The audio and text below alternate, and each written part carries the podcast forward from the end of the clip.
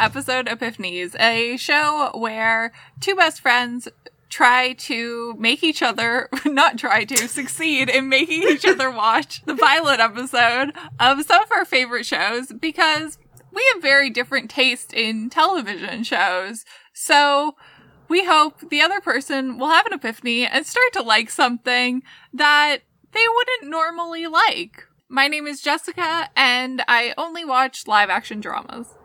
My name is Natasha, and I pretty much only watch cartoon shows. And this week, we are watching Blindspot, which is a terrible show.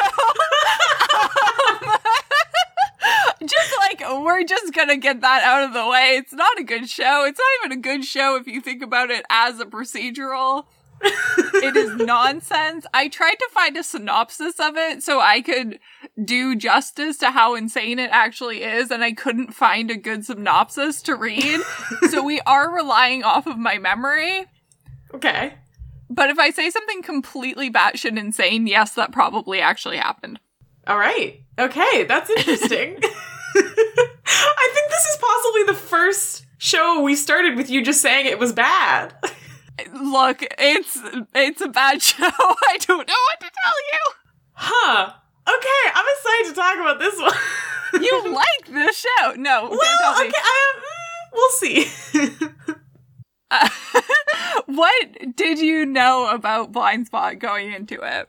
I knew a little bit. I knew who Ashley Johnson was because of Critical Role, which we talked about last week. And I knew because you watched this show and my brother watched this show, and you both told me like a little bit about it when you were watching it. I knew it was about a, they about people finding a woman covered in tattoos, and it's the FBI are trying to figure out what all the tattoos mean, and it's a bunch of secret codes. I knew that Patterson existed and that her dad is Bill Nye.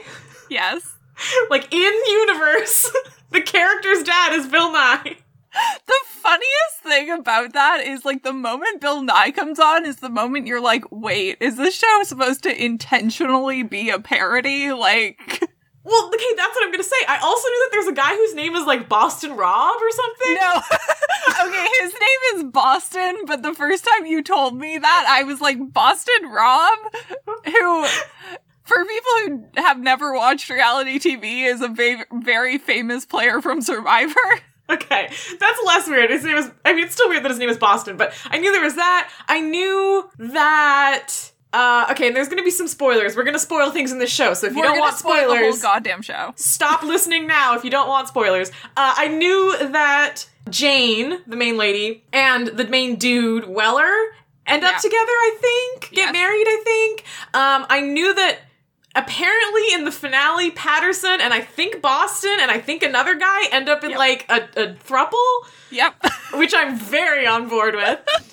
I think I knew a few other little things like that, like little character things that like you and Cam have told me, but I didn't know like a ton about the plot. And based on the way Cam talked about it, I thought it was more comedic, but it's really not. It's very much, at least from the pilot, a serious procedural, which I was kind of surprised by. But yeah, so I knew some stuff about it. Blindspot is one of those shows that is funny because it is taking itself a little too seriously. Mhm. It's I mean, like, that's why it's funny to me that you said that this is just a bad show because, like, it is very much like it just seems like a generic procedural, but it doesn't seem worse than other procedurals that I know you like. That's why I'm surprised that you led with how it's bad because it just seems like very run of the mill. that is fair. The reason I say this show is specifically bad is because it doesn't even attempt to make its main plot arc make any fucking sense. okay, that's fair. Which is very funny, but it's like I agree that it is very basic procedural if you watch the pilot episode of The Blacklist, of Castle, of I can't think of another one off the top of my head. It would be very, very similar. hmm Castle's main plot arc makes perfect sense. I mean, that's fair. I would have no way of knowing just from the pilot because Yes. I I only got the introduction to the plot. I don't know how it where it goes from here. So I'm gonna let you get into it, but um, you remembered Boston's name, but Yeah. his boyfriend's name is truly Wilder because it's rich.com. that's what it was. Okay, I was trying to remember. I was like. Didn't Boston have a really weird name? That's why I was like Boston Rob. No, it was like Boston something. But I was thinking of Rich.com Rich.com. having the weird name, and Boston is also there. Yes. yeah. Yeah. So Patterson, Rich.com, and Boston all end up together? yeah. In theory, yes. That's so good. I don't even know. I didn't even meet Boston or Rich.com. I just think I love that conceptually that that happened. I agree. It's it's very good. Okay. Do you want to tell me about the pilot? yes. Okay. So the episode starts in New York, big city. It's at night, people everywhere. A police officer is walking down the street, I guess, and sees just like a duffel bag in the middle of the street. And he's like asking people, Is that yours? And people are like, No. And he looks at the tag on the duffel bag and it says, Call the FBI. He's like, Oh my God. so then everybody evacuates from the busy New York street and he calls the bomb squad. And a, a guy in full bomb squad SWAT gear goes over to this bag, but he has bare hands. this drove me crazy. It's like he's so careful. He's like, oh my god. Uh, he's like checking for radiation. He's like, "Mm, it could be a bomb. But he doesn't even have gloves on. It could be anything, and you're all freaked out about this bag, but you don't even have gloves on. Yeah. Oh, anyways, I feel like that just set the tone for this show. Everything's go- being played so seriously, but there's things that you're just like, I don't think they thought about this at all. So he goes to open the bag with his bare hands, and the bag starts to open itself, and he's all freaked out. And then, in a very sexy, weird, sensual way, a fully nude woman covered in tattoos gets out of the bag like a like a Cirque du Soleil person unfolding herself from this duffel bag. and then he's like, "Put your hands up, get on the ground," and she's all freaked out, and and then he's all like, "Oh my god, who's this naked woman covered in tattoos who crawled out of a duffel bag?" Can we talk about the fact that his reaction is truly insane? Like, this scared naked woman gets out of a duffel bag and his reaction is to point a gun at her. Like, Yeah. she has nothing. She is fully nude. Like, can you chill the fuck out? Yeah, and like she's very clearly like afraid. She's not like uh-huh. aggressive. It's not like she's like going to attack him. She's just like, "Oh my god, what's happening?" And like he also seems like he's like, "Oh my god, are you seeing this?" as if she's like some sort of like creature, but it's like she has a lot of tattoos, but like Yeah. she's just a person. Like people have tattoos. I 100% think that that cop's backstory is that he watches way too many like sci-fi horror movies and because the way he reacts to just like the bag moving, I Mhm. guarantee you that guy thought it was an alien. like my thought would be that it's like an animal or something, right? yeah. I guess until it starts unzipping, you have to have Yeah. hands for that. But anyways, she gets in the bag. She's scared. He's scared. We cut to a scene that uh, is just very upsetting. It's a, it's not even that important, but it's just like a guy in a house in like rural Kentucky who has like a bunch of women hostage and they're tied up in his house and he's yelling at them. And it's this is an, one of the reasons why I don't like cop shows because there's so many just like casual scenes of like uncomfortable violence or abuse that are like I just I didn't want it. I didn't need to see that. That wasn't even Yeah. important to the plot. You just had to show us that. No, that's valid. Yeah, it's a it's a just a quick scene. Basically, it's just setting up this guy whose name is um, Agent Kurt Weller. He's a I guess he's an FBI. He works with the FBI in like recovering missing persons or hostages or or something. I don't exactly know what they're trying to set up with this scene, but I think he's part of the kidnapping department Mm, in yeah. Kentucky, but he did used to work in New York. So yeah, he's help. He's rescuing people who've been kidnapped, and then the FBI come in a helicopter, and they're like, "Agent Weller, we have an emergency in New York. You have to come with us." And he's like, "Okay." So then they go to New York, and we are in a hospital, and we meet this doctor whose name I never caught. Oh, is that Dr. Borden? Uh, yeah, I guess so. He's the doctor who who we see a couple times in the episode, who's kind Yeah. of Britishy sounding. Yeah. Okay. Dr. Borden we meet him, and he's telling Agent Weller and some other people. There's a lot of cop people in this episode, Yeah. and I was having a hard time keeping track of who was important and who wasn't. okay, Weller is important. Yes. Reade and Zapata. Is And- Reade the the other cop who he's Yeah. always with? Okay, yes, that was the other guy whose name I didn't get. Reade Mayfair. And Zapata is with him, and she like is like a hacker and stuff. And then Mayfair is like the head of the, or there Yes. she's like the boss. Yes. And then there's also um Patterson, who we meet later, who's also like a technician. Patterson's kind of like a lab tech, and the rest Okay. of them are cops. Okay, yeah. So Dr. Borden is there. And he is showing them, he's like telling them about this like medicine or this like protein or something that was being studied to maybe use to help people with like PTSD and stuff to like forget or repress certain like traumatic memories. But he's like, but this lady who we found in the duffel bag, her body was like full of this protein and it gave her amnesia and she doesn't remember anything about herself. Yeah. Uh, Which, like, at least they gave us somewhat like yeah. clearly fictional, I'm assuming, but like fictional, somewhat reasonable explanation for why she would have amnesia. Yes. This is the very first thing they tell you about this drug called Zip, and Mhm. suspending your disbelief. Fine, there's a drug, it can wipe your whole memory, it's supposed to be used for PTSD. Mhm. Fine. Everything else they tell you about this drug is batshit wild. Okay. like what? So there's a point near the end of the show where they're like, actually, this drug is like poisoning you, and it's working your way, uh, its way up your spine, and eventually will like make the part of your brain that makes you breathe forget how to start breathing which a is insane because like that's just not how drugs work they can't work their way up your spine Yeah, especially not after all this time, because clearly, I'm assuming by the end of the show, it's been a while. it's been quite a few years. Also, it started with her memories, which means it started in her brain. So if it was going to do that, it would have done that uh, pretty much first. And then there's another character who also gets dosed with Zip, Mhm. but he gets dosed with much less of it, Mhm. like two years after Jane, Mhm. and somehow dies of the poisoning effects of Zip way faster. Who knows, man? Science is not this show's strong suit.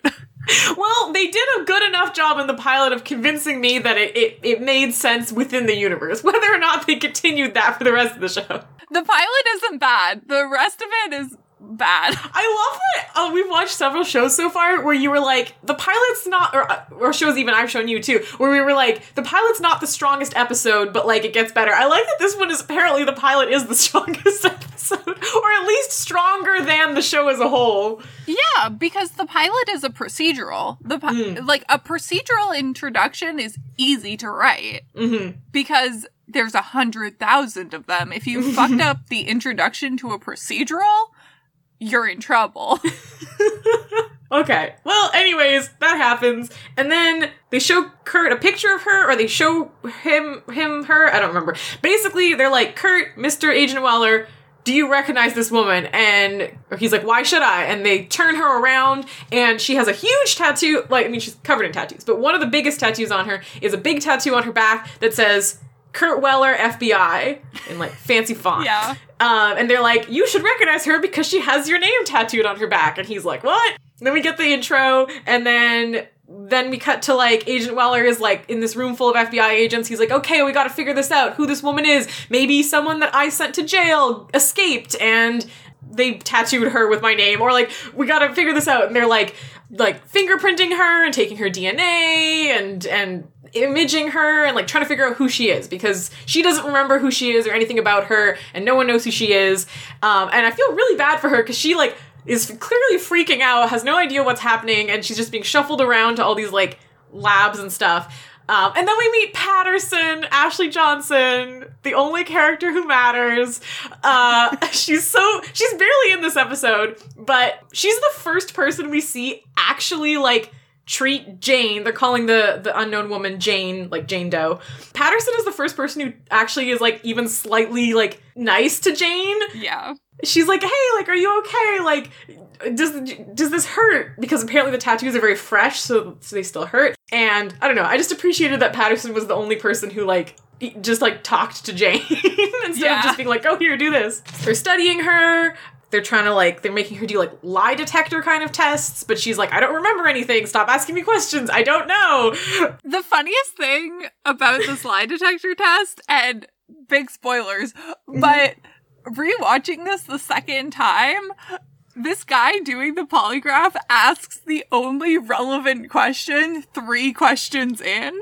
Like, three questions in, he says, Are you now or have you ever been part of a terrorist group? Mm-hmm. And that is the plot of the show, that she's part of a terrorist Yeah. group. And it just was so funny to me watching it a second time, being like, oh, this random guy we never see again, he knows what's up, but no one else does. Oh, well, I assumed that they assumed terrorism first because the whole like they found her in a bag with like and they thought it might be like I mean obviously she's not a bomb, but like Yeah, no, and like I'm sure it's like a standard question, but it mm-hmm. just struck me as funny. It takes them so long to get there in the show, and it's like, it's wild that it takes them so long because my assumption from the pilot was that it was going to be about terrorism or her or, or a terrorist group just because of what happens in the pilot. The pilot Yep. is specifically about terrorism. yep, Oh, okay, well, uh, so he, he asks her that. She says, I don't know. And then Weller is looking at her tattoos and he's like, Ooh, it's a treasure map because there's clues. yeah, that didn't make sense. Therefore, it's a treasure map. I don't know exactly what that meant, but okay. It was a very bad metaphor. He's a cop. There's also a point where like he he gets um Z- Zapata, I think her name is one of the other cops, to like look at some CCTV footage because he thinks like oh like a van, someone in a van or something must have dropped off the duffel bag, and she finds a van and she's like. Oh Weller, you were right. Do you ever get tired of being right? And he's like, no. it's like he's he's so annoying. I hate Kurt so much. I do not like him. He's the most like generic, smarmy. Ooh, I'm so cool and tough, but really I'm just boring. Like cop man. He's also such an asshole. he is. Yeah. he literally spends there's a guy who doesn't speak english in this episode and Mhm. kurt's like yep the solution of this is to yell at him and i'm like Mhm. what Yeah. All all the bad cop FBI tropes you can think of. That's Kurt. He does them all. everyone else is like fine kurt is just awful Yeah. And it's like, it's so clear, even from, okay, so the next scene is Jane being like, I want to talk to someone in charge because I'm tired of doing all these lie detector tests. And she meets Kurt. And from like the first moment they meet, it's so obvious that there's going to be like a romance between Jane Yeah. and Kurt. And it's like, but he's terrible. he's the worst he's actually the worst Uh, uh, anyways, so sh- they have a little moment, and she like touches his face and stuff because he's like, "Do you remember me?" And she's like, "I don't know. I have to touch your face to see if I remember you." she's like, "Nope, don't remember you." is that not how you remember people you just like touch their face I guess. And then they stare into each other's eyes. It was very dramatic. And then he takes her to a safe house, which looks super shitty from the outside and looks only kind of shitty on the inside, and just like leaves her there. Which, like, again, I feel bad for her. She's clearly like freaking out, and he's just like, "Enjoy your house, bye." they also have the weirdest conversation about food. He's like, just tell the people outside like what you like and they'll order. And she's like, I don't know what you li- I like. And he's like, okay, I'll get you a bunch of menus. And I'm like, she won't know what the food on the menus is. Like, just order her a fucking pizza. Like, Yeah. what is wrong with you? Uh, like I feel like they could have done it slightly differently and set up Kurt being like kind of awkward and not knowing like how to have a, a, a, a like how to be caring but Yeah. trying but they just don't quite hit that and instead he just comes across as a huge asshole instead of someone who's like trying to be helpful but isn't but doesn't quite know how It's true. yeah and so she's sad and she looks at herself in the mirror covered in tattoos and she's like ah this sucks it's a lot more dramatic than that she's like crying and stuff but No, I like your description. she, she, she's sad. Which like fair enough. She doesn't remember anything. She everything's weird. The then we see the dr borden again. He he and patterson are the nicest people in this episode. They're the only people who are really friendly. Um he's like talking to jane having a little therapy session and he brings a coffee and a tea and he's like here, I brought you coffee or tea. And she's like, I don't know which one I prefer. And he's like, well, just try them and decide. And so she like takes a sip of both and then she puts down the tea and she's like, I don't like that one. It tastes like grass clippings. And he's like, there you go. You remembered what grass clippings taste like, implying she's eaten grass clippings. I get what he was getting at, but it's a funny line. I know. And then he's like, and you realized you like coffee. And I really liked his his like little speech here because he she's freaking out about how like she's like, I don't know who I am, I have no identity, I have no life. And he's like, even if you never get your memories back, you can still like make choices and every time you make choices and learn new things about yourself, you're you're still like you and you're still a person discovering things about yourself and stuff. That was good. Borden is is good. He's valid. I like him. he was trying to help her. So he's he's all nice. Then we kind of get to the the the the plot, the sort of procedural plot of this episode specifically, where they see they're looking at images of a, a tattoo specifically that's like behind her ear, and it's Chinese letters and she sees it and she hadn't been able to see it before because it was behind her ear um and but when she sees it she reads it and she can read chinese which makes sense because at first it's like why would she remember that but it's like she remembers english so if she knows other languages Yeah. makes sense that she would remember those too. So she can read the Chinese, which why didn't they get someone else who could speak Chinese to read? Like they knew that there was a tattoo with Chinese characters. I don't know. There's a lot of tattoos. Maybe they were gonna get to that one and they hadn't gotten to it yet. But she reads it and she's like, "It's a date." It's a it's an address and it's a date and the date is today. And so they're like, okay, well we need to go to this address. It's an address in Chinatown. And she's like, I want to go with you because I want to like find out what's happening. And Weller's like, no. And Agent Mayfair, the the like head of the thing, is like she can go. And I I get Weller's point here of like, as far as he knows, she's just a random civilian who has no memory and will just be a liability if he takes her into this potentially dangerous situation. But the way he handles it, instead of just being like, no, like I want you to be safe, whatever, he's like, no, you can't come. You have to stay here. And he's so like aggressive about it. It's like, dude, you could say this in a nice way. She literally asks him if she's under arrest. She's like, Yeah. that's how bad he's being. Yeah. But anyways, she ends up going. Then they get to this address in Chinatown, and Weller, and I think he's with Z- Zapata, the other Yeah. cop lady. He just like busts into this apartment. Like I don't quite know how the FBI works, but I feel like there's a tattoo on a woman's body that has your address on it. It's not enough of a warrant to break into someone's house. Yeah, that's valid. Like he just breaks in for he and he shows his little FBI badge, but it's like you have no like legitimate reason for breaking in here. Yeah. Which I know is like that's like such a trope in like cop shows that people just like cops do that all the time on TV when they really shouldn't, but it was like It's also it's very funny because this show very much is like pro cop propaganda the Mhm. way most procedurals Yeah. are. But this show especially is really funny because a lot of Jane's tattoos lead to like they're trying to uncover like government conspiracies or Mhm. problems in policing mhm. and stuff like that that is very problematic. yeah. And then the show is like, wait, they're a terrorist group and we hate them. And it's like, but they're exposing bad cops. Like, you understand that they're exposing bad cops. That's why they hate them. The show gets mired in this like really weird debate where it's like trying to tell you they're terrorists. Of course they're bad. But the terrorists are like, these are bad cops. These are the people who are in charge of you. And we're exposing all the ways they're bad. And you're supposed to believe the terrorist group is the bad guys. And it's really weird.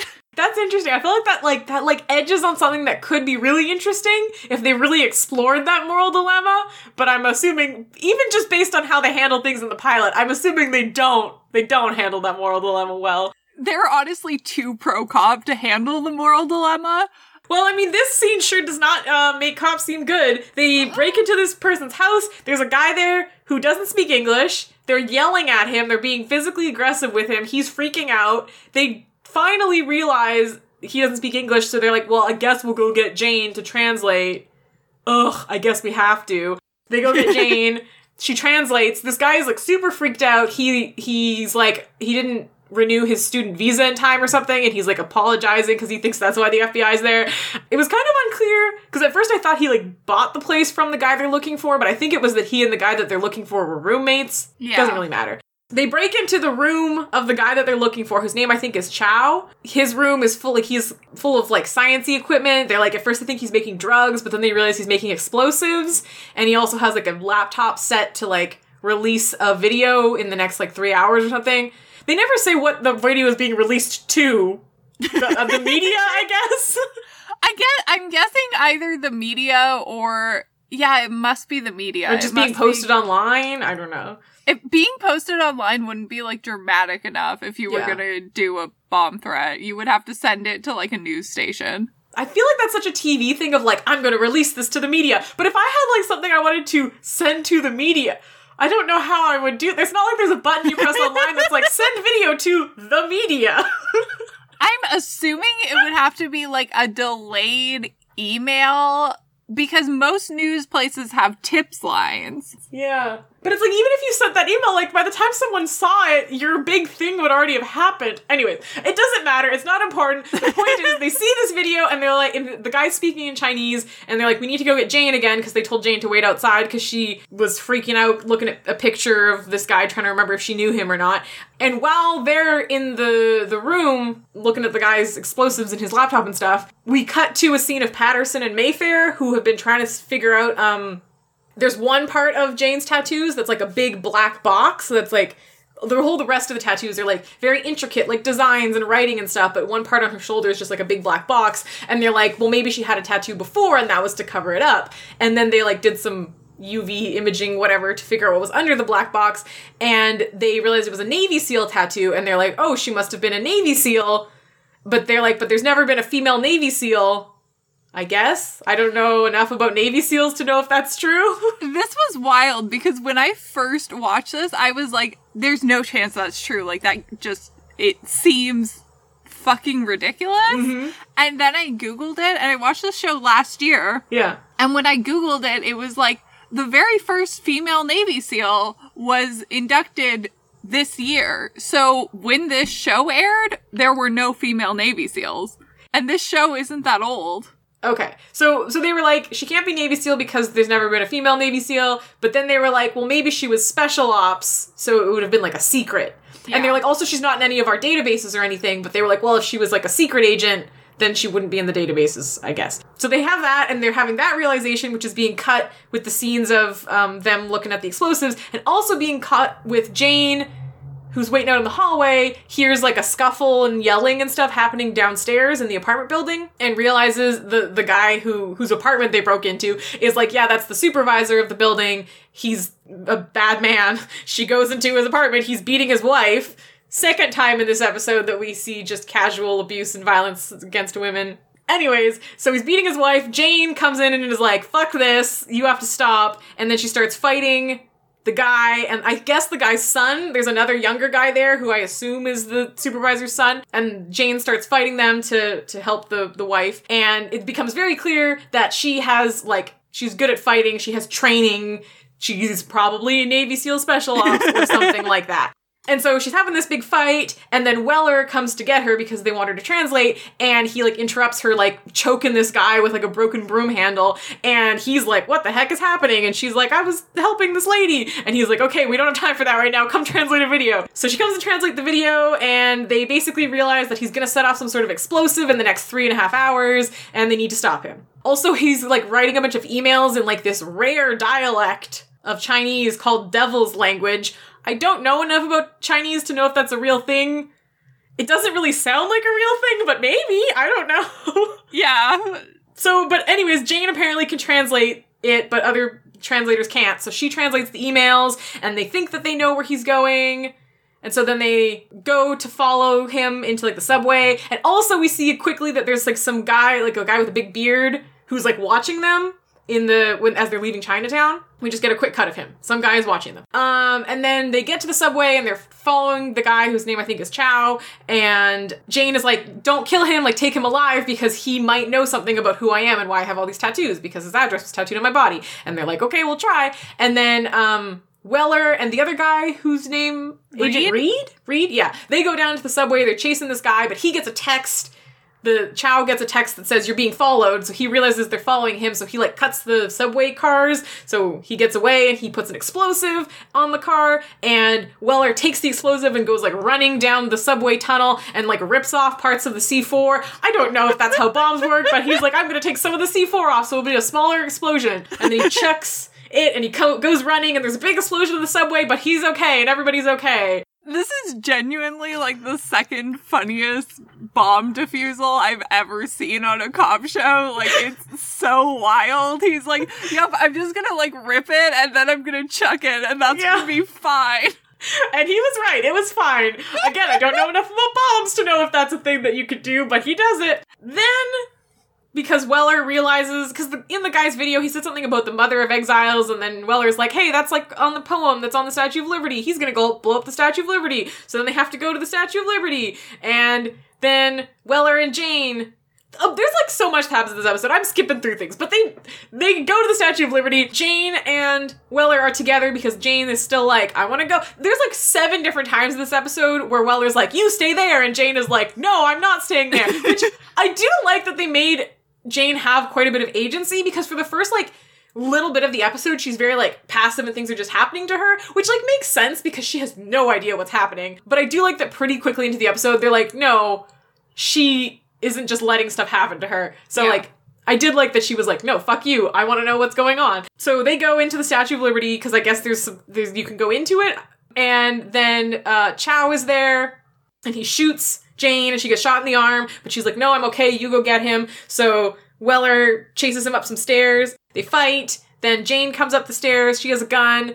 Chow is holding a knife to Weller's throat and is like, if you don't put that gun down, I'm gonna kill him. And then Weller's like, no, if you kill me, she'll kill you. And Jane's like, I don't know if I can shoot him. But then she does. She shoots Chow in like the arm or something. He's not dead, um, but he falls. And oh, and when Jane shoots the gun, she has like a flashback of memory of being trained in like the woods. She's like it, with a gun, like training to shoot in the woods. And the guy who's training her is the bearded guy from the alley who was watching them. I think. I, I I'm really bad at recognizing faces, but he had a. I feel like his hair and beard were kind of recognizable, and I was like, I think it's the guy who was watching them. And then he comes up later in the episode too. It's definitely the same guy. yeah, you got it. I'm very proud of you.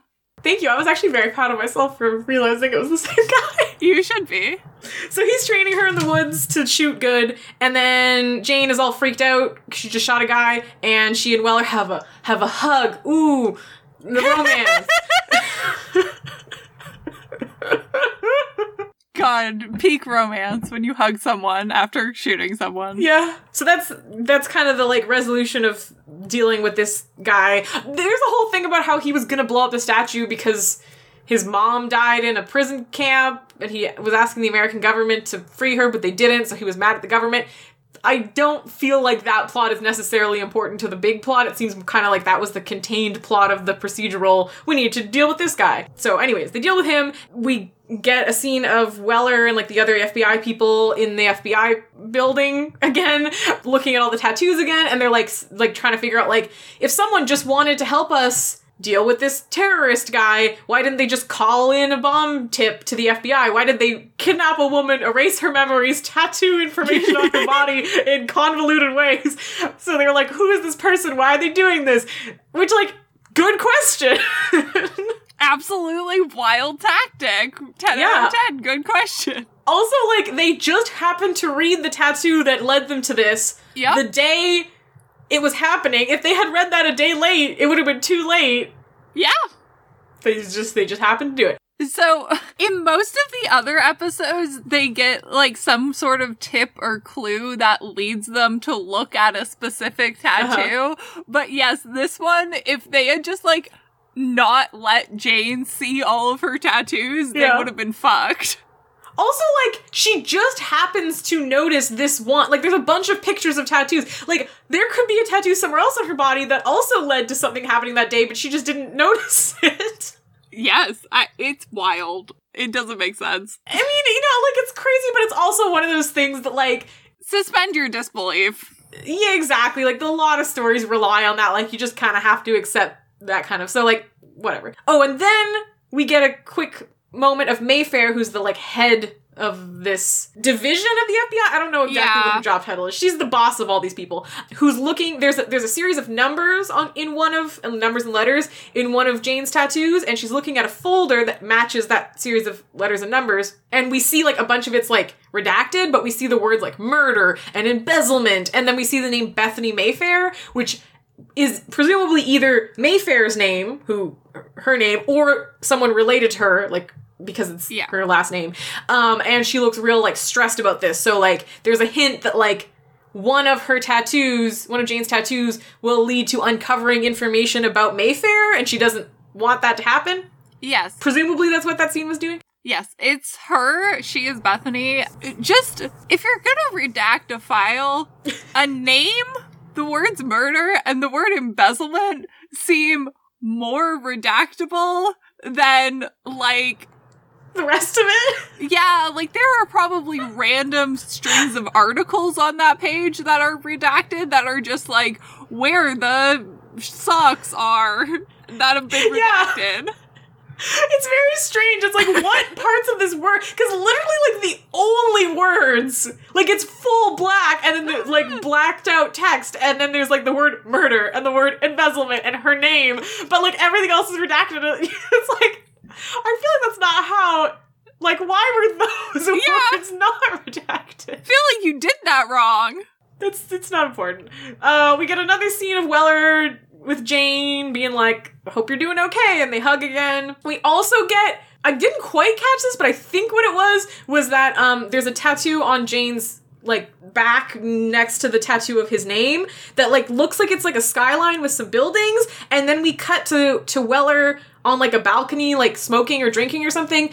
Uh, presumably like at his apartment and i think it's the same skyline Sure. that's what it's on her back. I'm not sure. I wasn't quite sure what that scene was, but it zoomed in on her tattoo, and then we cut to him looking at the skyline, and it kind of, I think, I, it kind of looked the same. I don't know. I might have imagined that. Eh, that might be true. I just don't Yeah. remember it. Yeah, I don't know.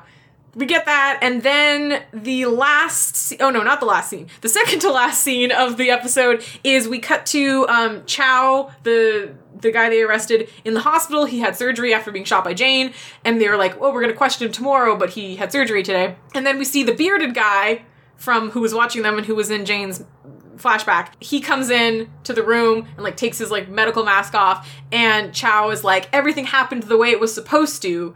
So clearly he and the bearded guy were working together and were purposely trying to draw like Jane and Weller to them. And uh, the bearded guy is like, no, it didn't because you were supposed to die.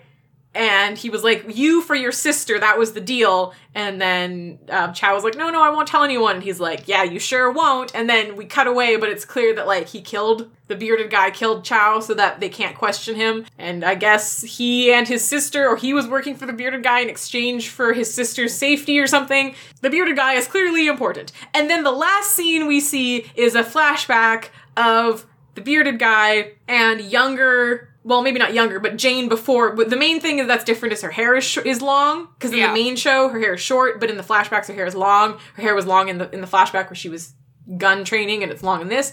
He holds up like an iv tube thing and he's like once i put this in you you will basically cease to exist. You won't have any memories and she's like i know but it's the only choice i have and then cut to black which like clearly sets up that she wanted him to like she it wasn't like someone against her will erased her memories she agreed to it Yeah. which is interesting as a plot line but i feel like it would have been better if it wasn't in the pilot because i feel like you could have had like that's like a real mystery of like how did this happen and then to like in the pilot tell you that she was like working i guess we kind of know that she was working with the bearded guy already because of the flashback where he was training her.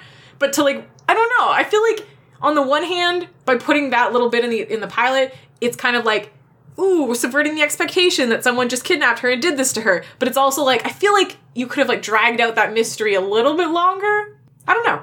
Okay, I agree that like maybe you could have dragged out the mystery a little longer. The idea that someone kidnapped her and erased her memory for no reason to throw her at the FBI completely tattooed is so incredibly wild. Well, it doesn't have to be for no reason. He could have like they could have kidnapped her for a reason, but still done it against her will. I guess. I don't know. It was still I don't know. I I I get where you're coming from. Mhm. I feel like the idea of her not working with them, for me personally, it would have been hard for me to like try to believe that for very long. That's fair. I don't necessarily think it was a bad move. I was just kind of surprised how much of their mystery they gave away in the pilot.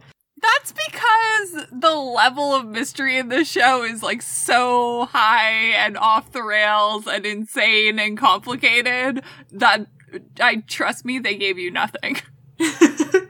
That's fair. And it does I do think that that that is an interesting plot line that she agreed to this. So, what do you think happens in the show? Um, well, between what I think happens and what I know happens from being told, uh, I think that at least for the beginning, it's very much a procedural of Jane and Weller and their cop friends. Every week, they find a new tattoo that has a mystery and they have to solve the mystery, and it's often involving terrorists, probably. Yep. And then also it starts to involve like I kind of already thought this, but you also kind of confirmed this that it starts to involve like uncovering things that the cops have done based on like the Yeah. um the thing that Mayfair was looking at. And then I guess at some point Jane and Weller get married.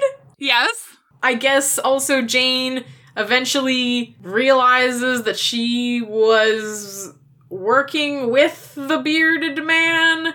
And I guess they're part of an organization that wants to, I guess, reveal bad things cops have done, but also wants to just play sort of a weird saw game with the cops of like, figure out the tattoo puzzles Yeah.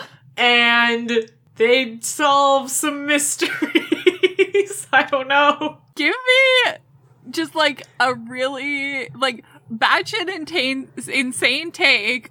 What like go as far as you possibly can on what you think that the organization that Jane is part of is trying to do. They're trying to start a new world order where instead of cops, all crime is handled by tattooing information onto strangers about how to take out bad guys.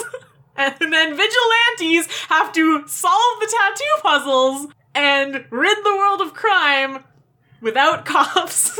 Honestly, like they might.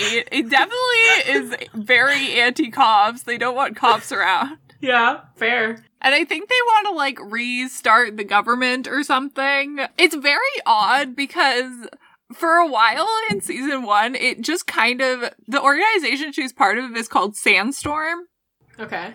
And for a while in season one, it just kind of seems like Sandstorm is chill. Like they're foiling other terrorist attacks. They're Mhm. trying to bring down dirty cops. Like they're doing good things, arguably. and then as soon as the show is like, they're a terrorist organization, their name is Sandstorm, they're like, actually, this organization is batshit insane and is trying to kill people. But it comes out of nowhere based on everything you know about them from season one. It's very Mhm. funny. Uh, the show is very whiplashy at times. Interesting. I've talked to you about Evil Fiance before. I love Evil Fiance. Oh yeah, I forgot about that. What is Evil Fiance? What is that? when Jane went under, like before, sh- so bef- her name is Remy. Um, they Mhm. call her Jane throughout the show, but before she wiped her memory, her name was Remy, Mhm. and she, as Remy, had a fiance. I forget his name. I do not know it, but you meet him in season one, and he's trying to be like her handler, but he's also like this is his fiance. He's in love Yeah. with her. He's a very odd dude. He's very fun. I like him a lot more than Kurt, but he's just a very weird dude. The bearded guy that you meet in this episode Mm-hmm. dies like really quick. Like he might Oh. die in the next episode. He might die in like episode three. Oh wow. He's the guy who. There's another guy who's part of the organization whose name is Cade. mm-hmm. And when you first meet Cade, he's like really mad at Jane because he's like the bearded guy died and it comes off very, very queer. He's like he's like, no, but he keeps calling him his he's like he was like a brother to me. It's like no, Cade. you're- Brother. You're, not fooling anyone. And then Cade comes back seasons later and he's married to a guy and it's really funny.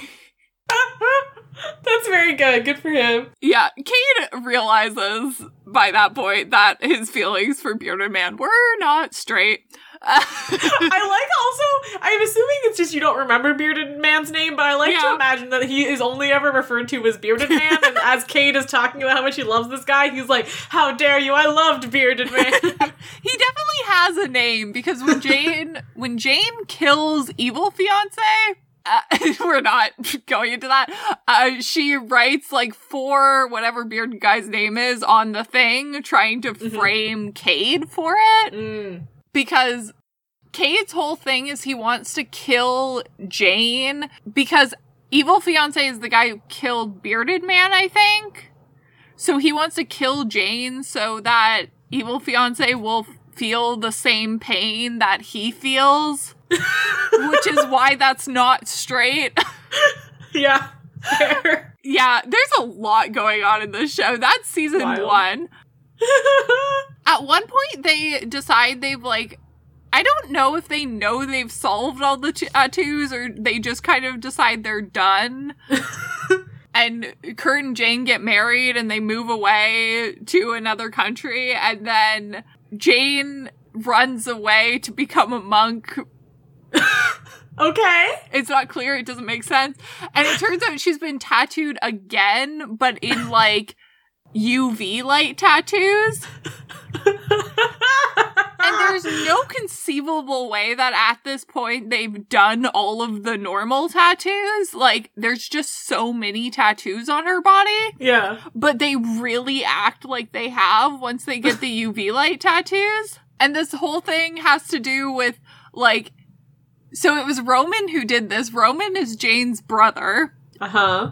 who, okay, Wait, did he do the original tattoos or did he do the UV ones or did he do both? he did the UV ones. He like Sandstorm did the original tattoos. Like the Uh-huh. idea is that Jane was going to infiltrate the FBI to make sure that they could like take down these other organizations and part of like taking them down propels Sandstorm's plot or something.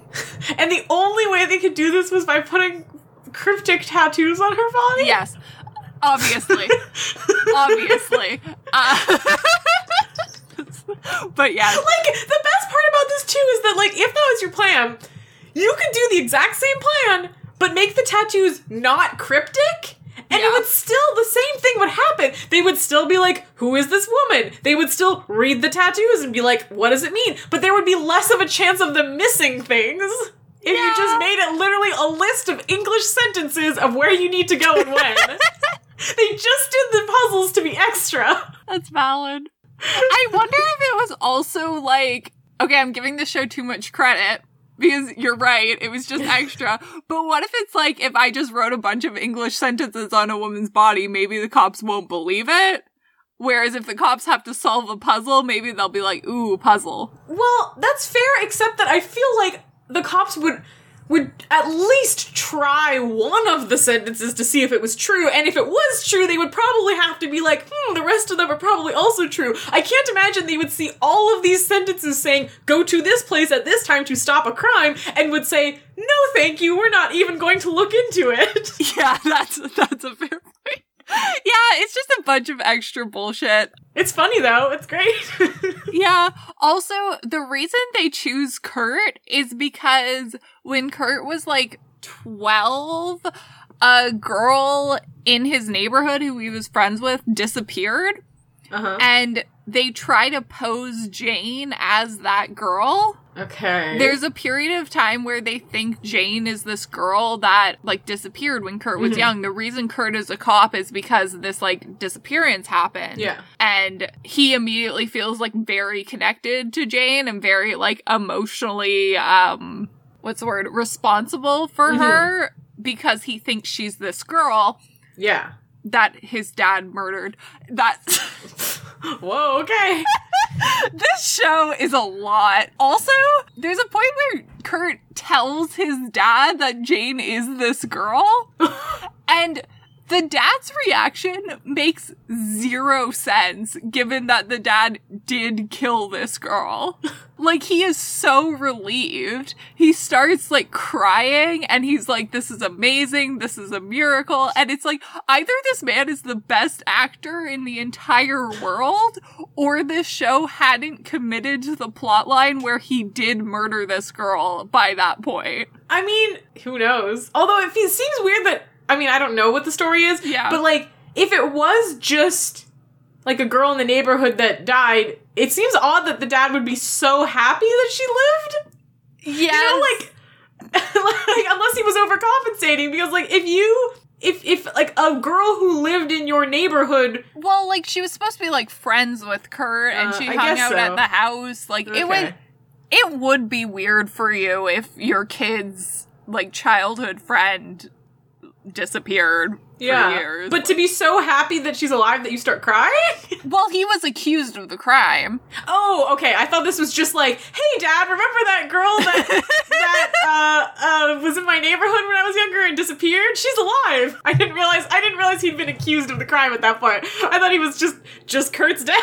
Fair enough, fair enough. Yeah, he'd been accused of the crime, so it was also like the relief of like, oh, I'm like off Yeah. the hook now. Truly, I mean, bon- maybe he was just relieved. He was like, ah, well, they found someone they think is the person. I won't have to go to jail for the crime I did. Yeah, I guess Who knows? it's Who weird. knows? What else happens? Oh, I told you about Roman. Uh huh.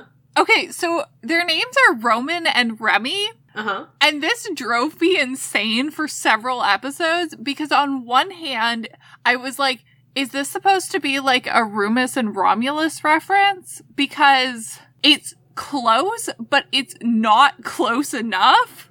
Mm. Like, it was close enough for my brain to go there, but then Yeah. the show didn't mention it for like 10 episodes after they revealed their names. And I was Uh-huh. like, is it? Is it just a coincidence? And Yeah. it drove me crazy. Was it meant to be a reference? yes, because Ooh. they were okay, their backstory is batshit too, but essentially their parents got killed and then they were in an orphanage for a really long time. So technically Roman and Remy aren't their real names either. Mm. Um, but they were in a very like bad, violent orphanage from a very young age, and then they got quote unquote rescued by the woman who is the leader of Sandstorm, and she gave them the names Rom- Roman and Remy, Mm-hmm. and then she raised them, and she's like their mom, but Mm. she's a crazy person. Roman is too, but I really like Roman. Fair. he's he's great. He's very funny. So, do you want to guess who my favorite character is? uh, Patterson. Yes, Patterson's my favorite character. Nice. nice. I did forget there are a lot of characters in the pilot who like well, first of all, I was thinking, wait, is Roman my favorite character? And while I do love Roman, he's not my favorite Mhm. character. He's Mhm. just he's very cute. Roman has the moral dilemma I wish Jane had Uh huh.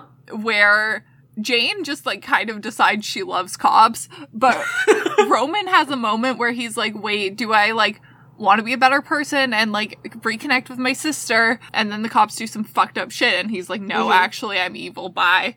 Uh, he's fun. Is he evil or is he just not pro cops? Well, he does h- help like a billionaire tech conglomerate like take over the FBI, which also isn't great. Fair, fair, yeah. So Roman's a wild dude. I really love him. And then Dr. Borden, we saw Dr. Borden and I was like, Mhm. oh, I forgot this guy. Cause Dr. Borden's so sweet and he's so nice. And unfortunately, he's evil. Oh no! Unfortunately, he is also a sandstorm plant.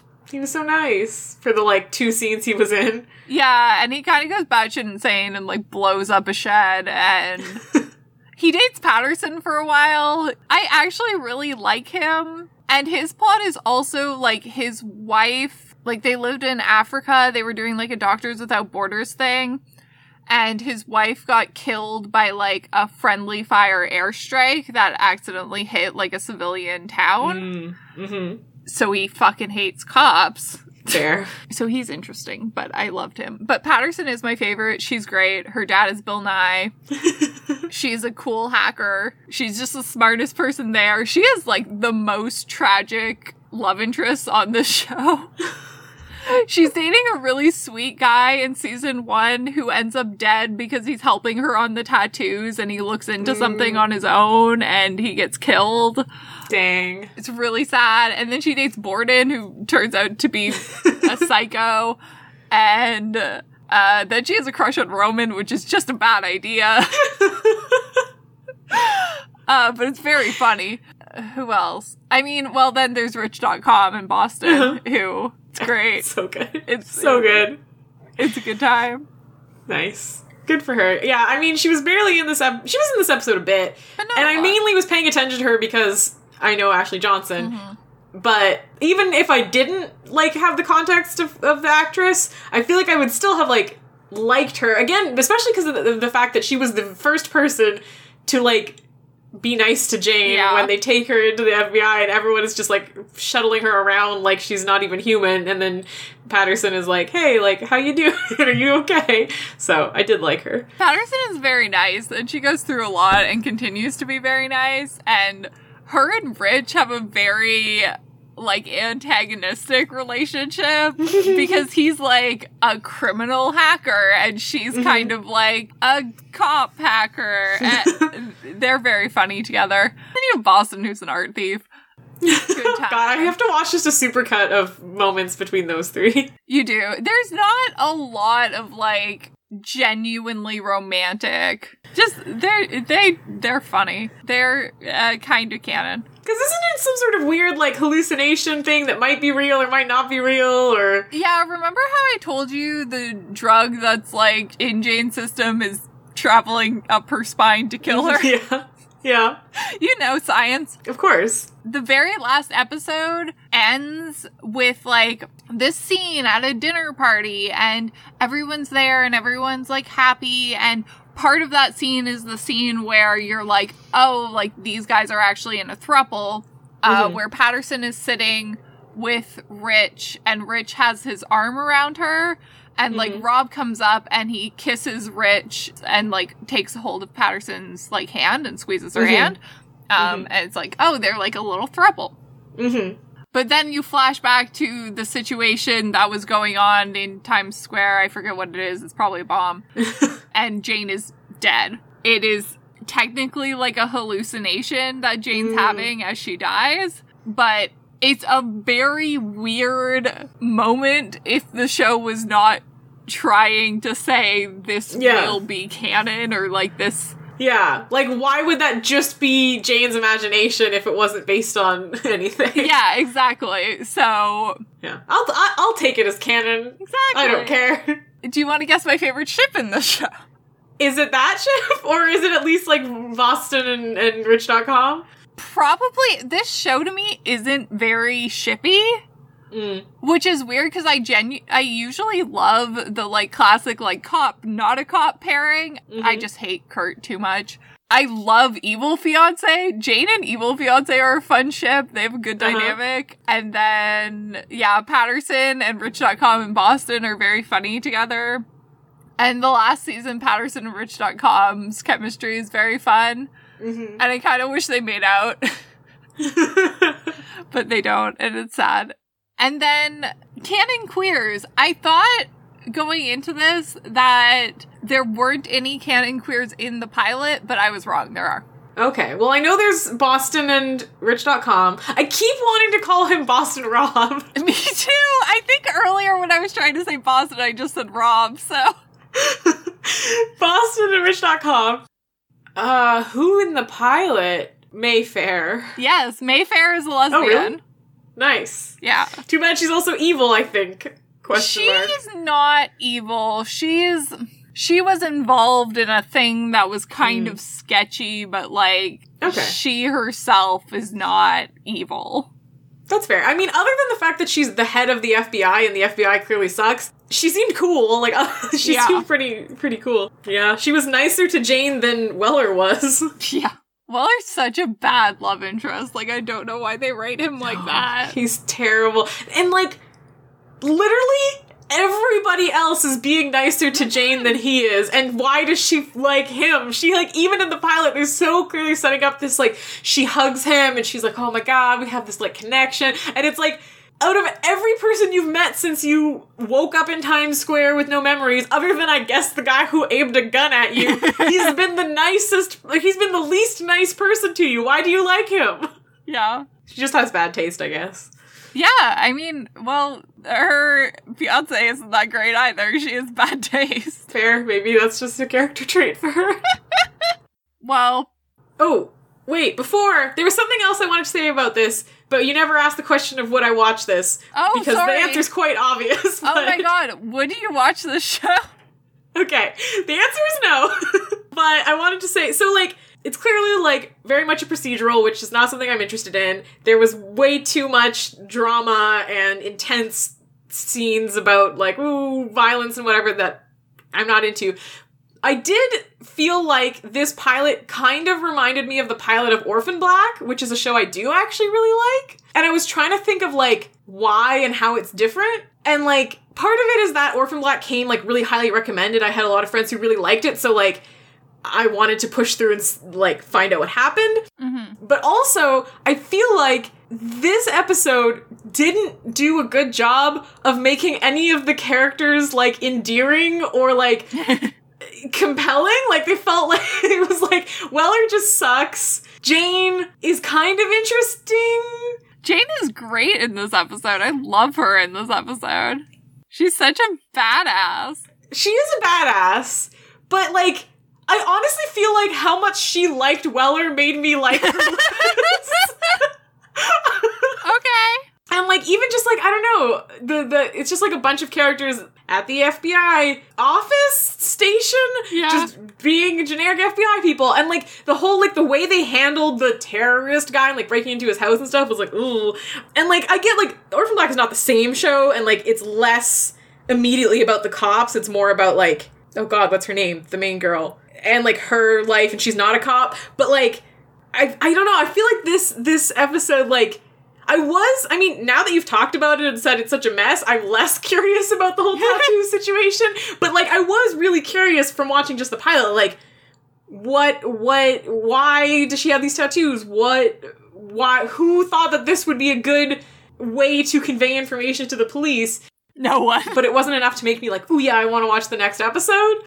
Like, Orphan Black isn't a procedural. That's fair. I understand what you're saying about the pilot because the pilot is very much about her pretending to be the clone of her that's a cop. mm-hmm. Mm-hmm. So I I Yeah. see where you're getting the similarities, but yeah, Orphan Black just isn't a cop show. It's it's not. There's is a lot of cop stuff, but it's not it's not a cop procedural the way this is.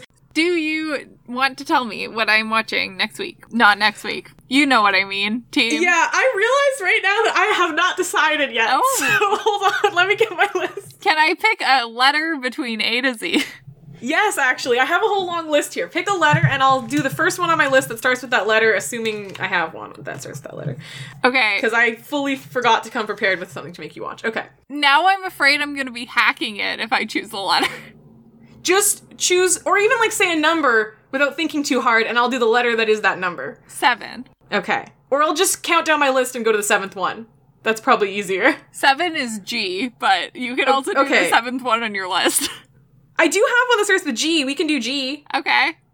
Okay, we're gonna watch the first episode of Gravity Falls. Which is also a big mystery from my understanding. It is, it is. It's a very different type of mystery than this show, but it is a mystery, so we're kind of on theme still. I like it. Okay. Gravity Falls. Perfect. I'm excited. Yay! Okay, great. Thank you guys for listening to this episode of Blindspot. This is an episode of Blindspot canonically. Yes. This is the, the the the episode after the finale where we confirm that Patterson and Boston and Rich Dotcom are in a threesome. yes, that is definitely our purview, and we have the right Yeah. to say that. We do. You can follow us on Twitter and Instagram at Epiphanies Pod. You can email us at episodeepiphanies at gmail.com and leave a review for us on iTunes, please. And we will Mhm. Do something with it. I was going to say sing a song, but I don't want to sing. No. We won't do that. We can do a dramatic. We'll do a dramatic reading of it. We'll do a dramatic reading of it. I love that every time we say this, we like make a different promise about what we'll do with the thing. We're not going to remember any of them by the time we get one. You're gonna remember all the promises that we said though, because you are smarter than both of us combined. It's true. Bye. Bye.